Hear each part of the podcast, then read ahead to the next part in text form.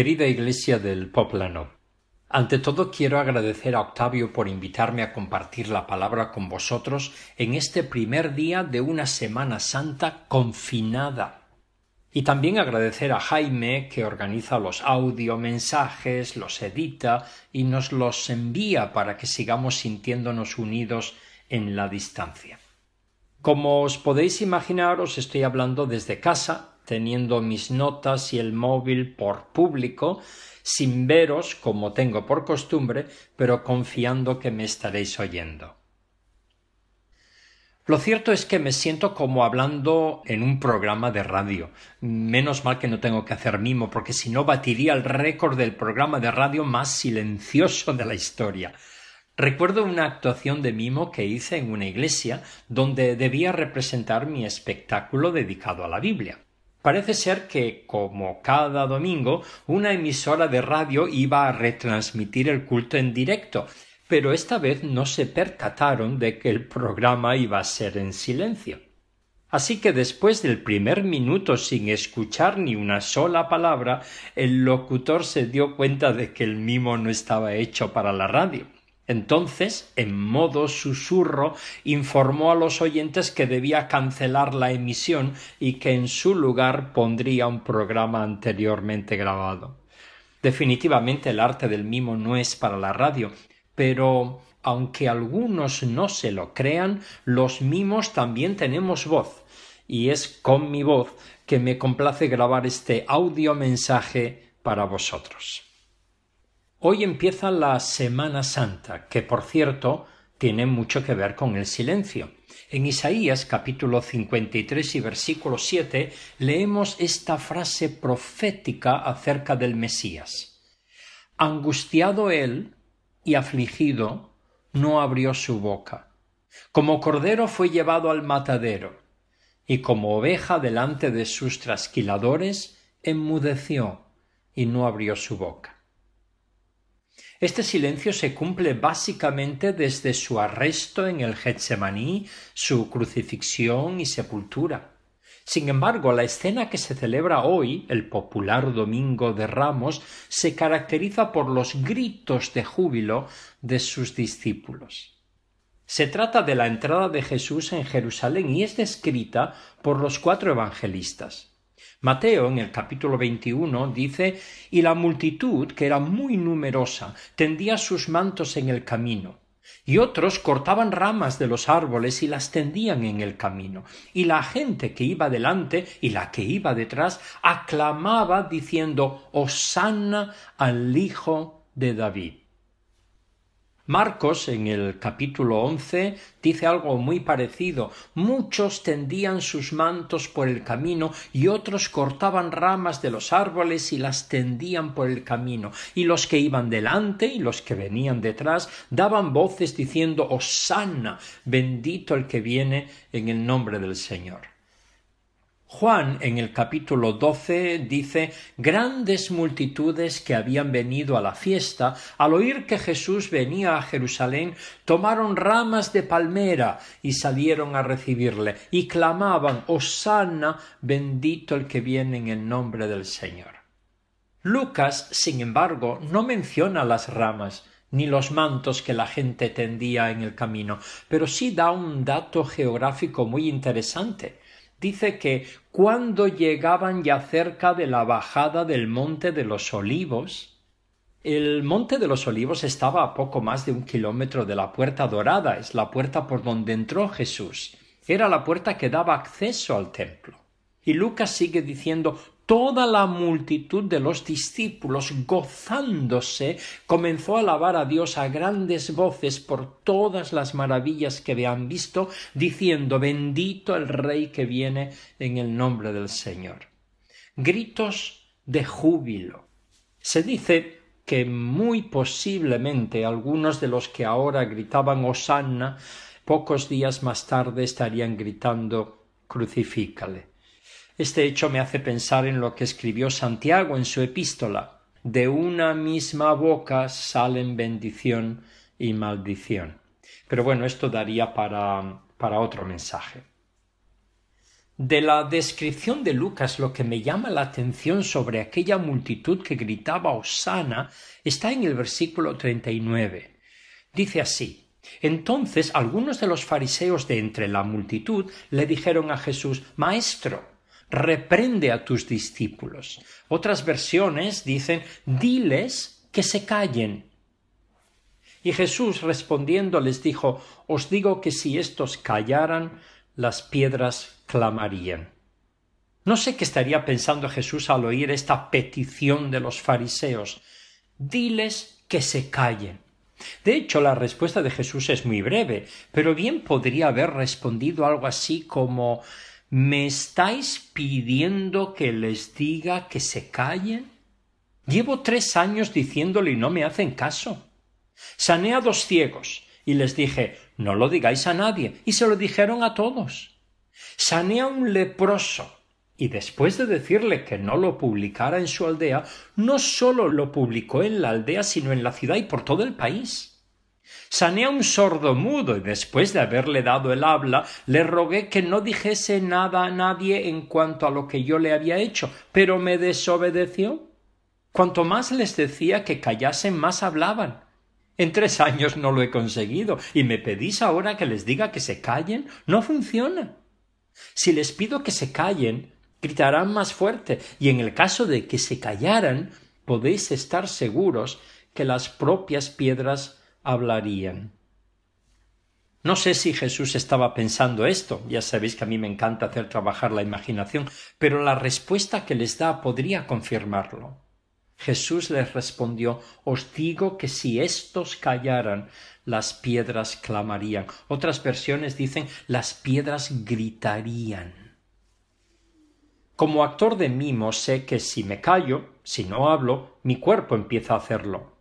Si quiero decir algo pero no se me permite hablar, mi cuerpo encontrará la manera de expresarse a través de los gestos, ya sea con el rostro, las manos, los pies, la respiración.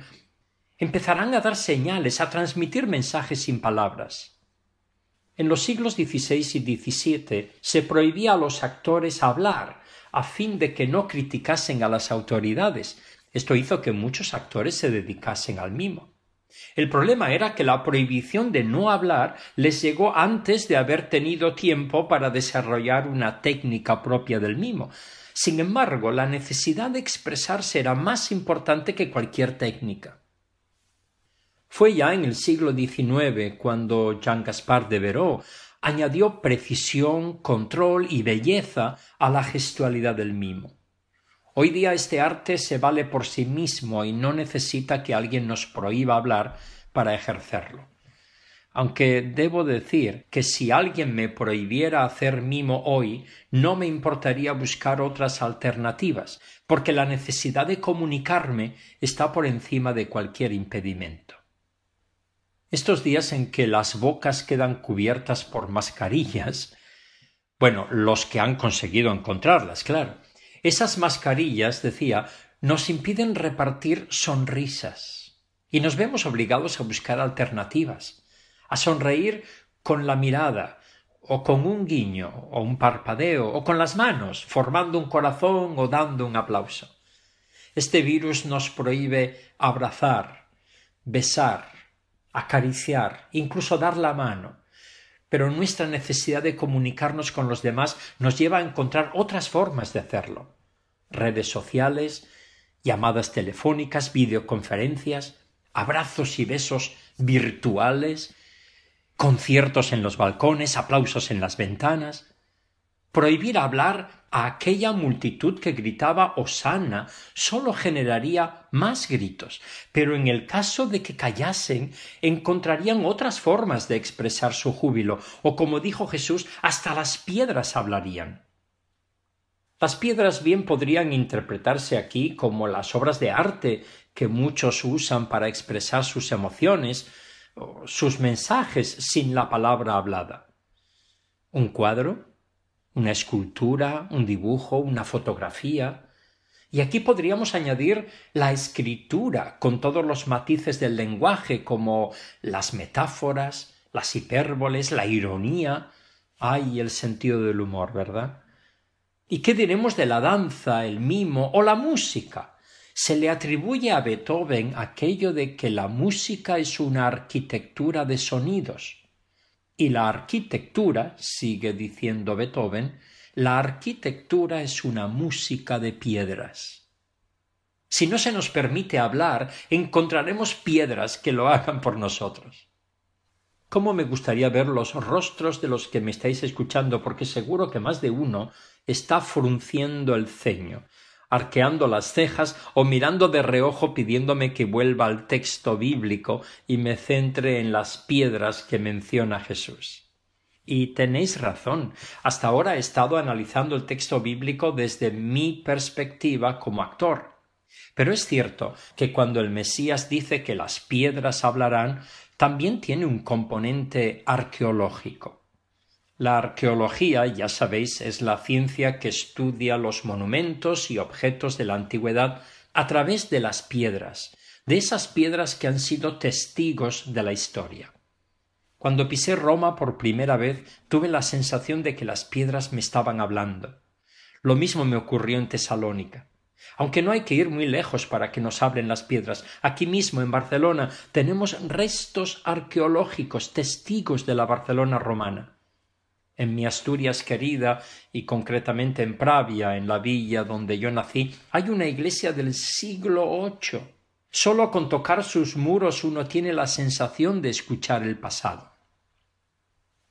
En el Antiguo Testamento nos encontramos con piedras que se utilizaron como señal, como mensajeras, como símbolos, como testimonio.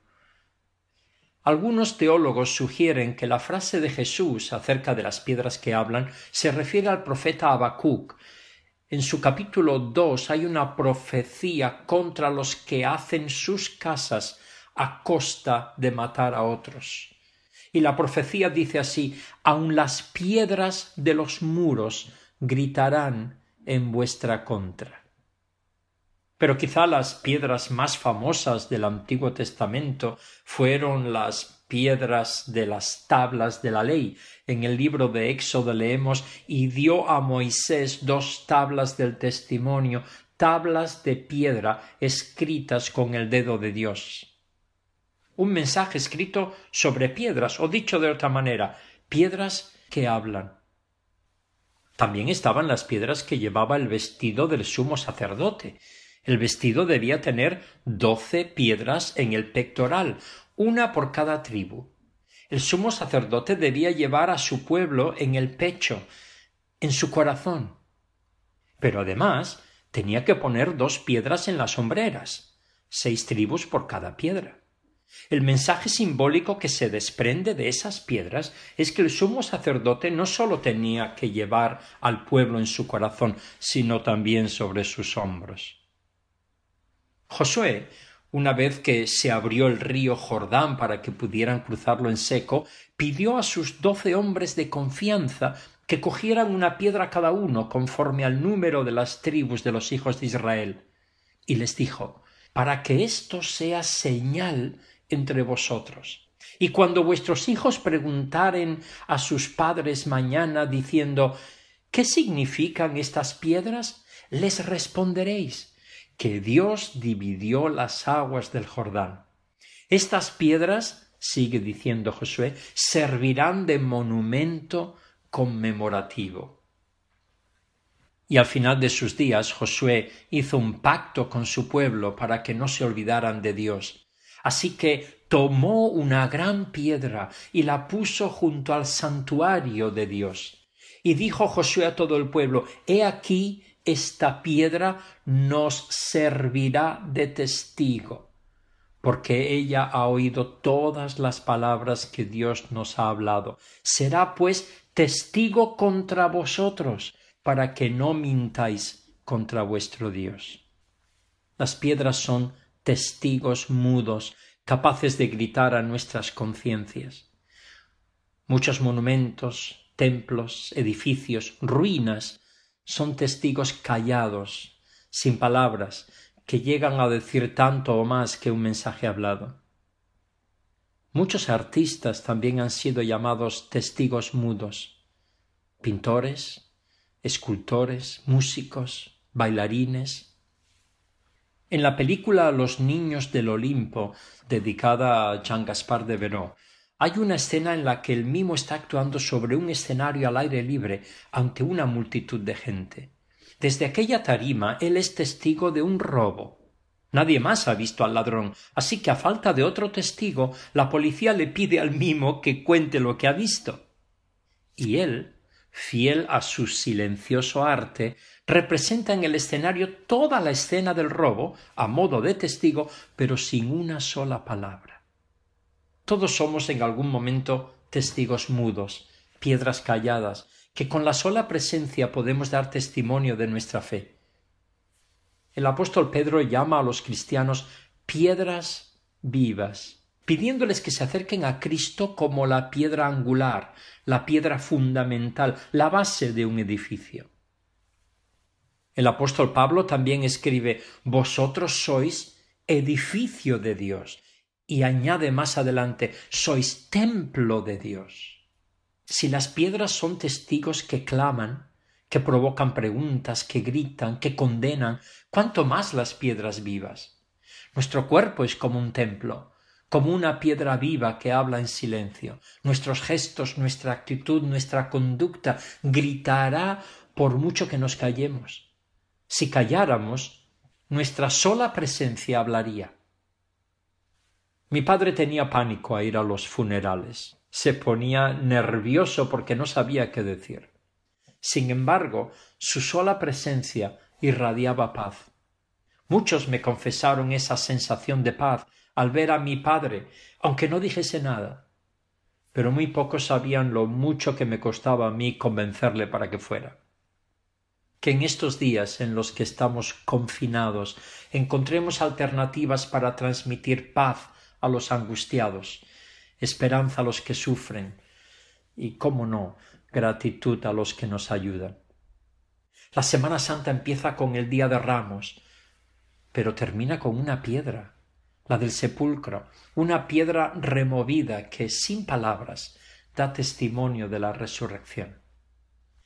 Ay, querida iglesia del Poplano, me acabo de dar cuenta de las muchas piedras que os he dado y me viene a la mente aquella frase de Jesús ¿Qué hombre hay de vosotros que si su hijo le pide pan le dará una piedra? Bueno, de todas formas espero que en medio de tantas piedras hayáis encontrado el pan necesario para este día. Y si no, pues siempre tenéis la posibilidad de escuchar de nuevo el mensaje. Bueno, un fuerte abrazo virtual esperando veros pronto. Adiós.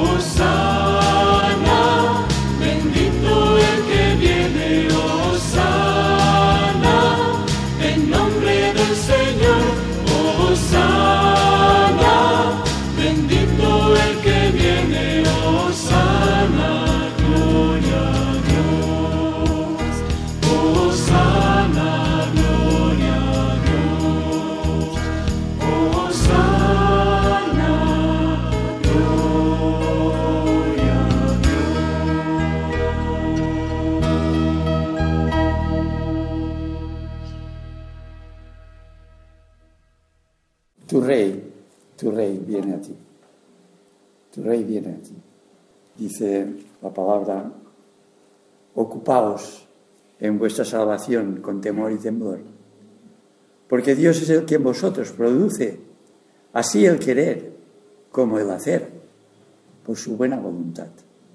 Haced todo sin murmuraciones y contiendas, para que seáis irreprensibles y sencillos hijos de Dios, sin mancha, en medio de una generación maligna y perversa, en medio de la cual resplandecéis como luminares en el mundo.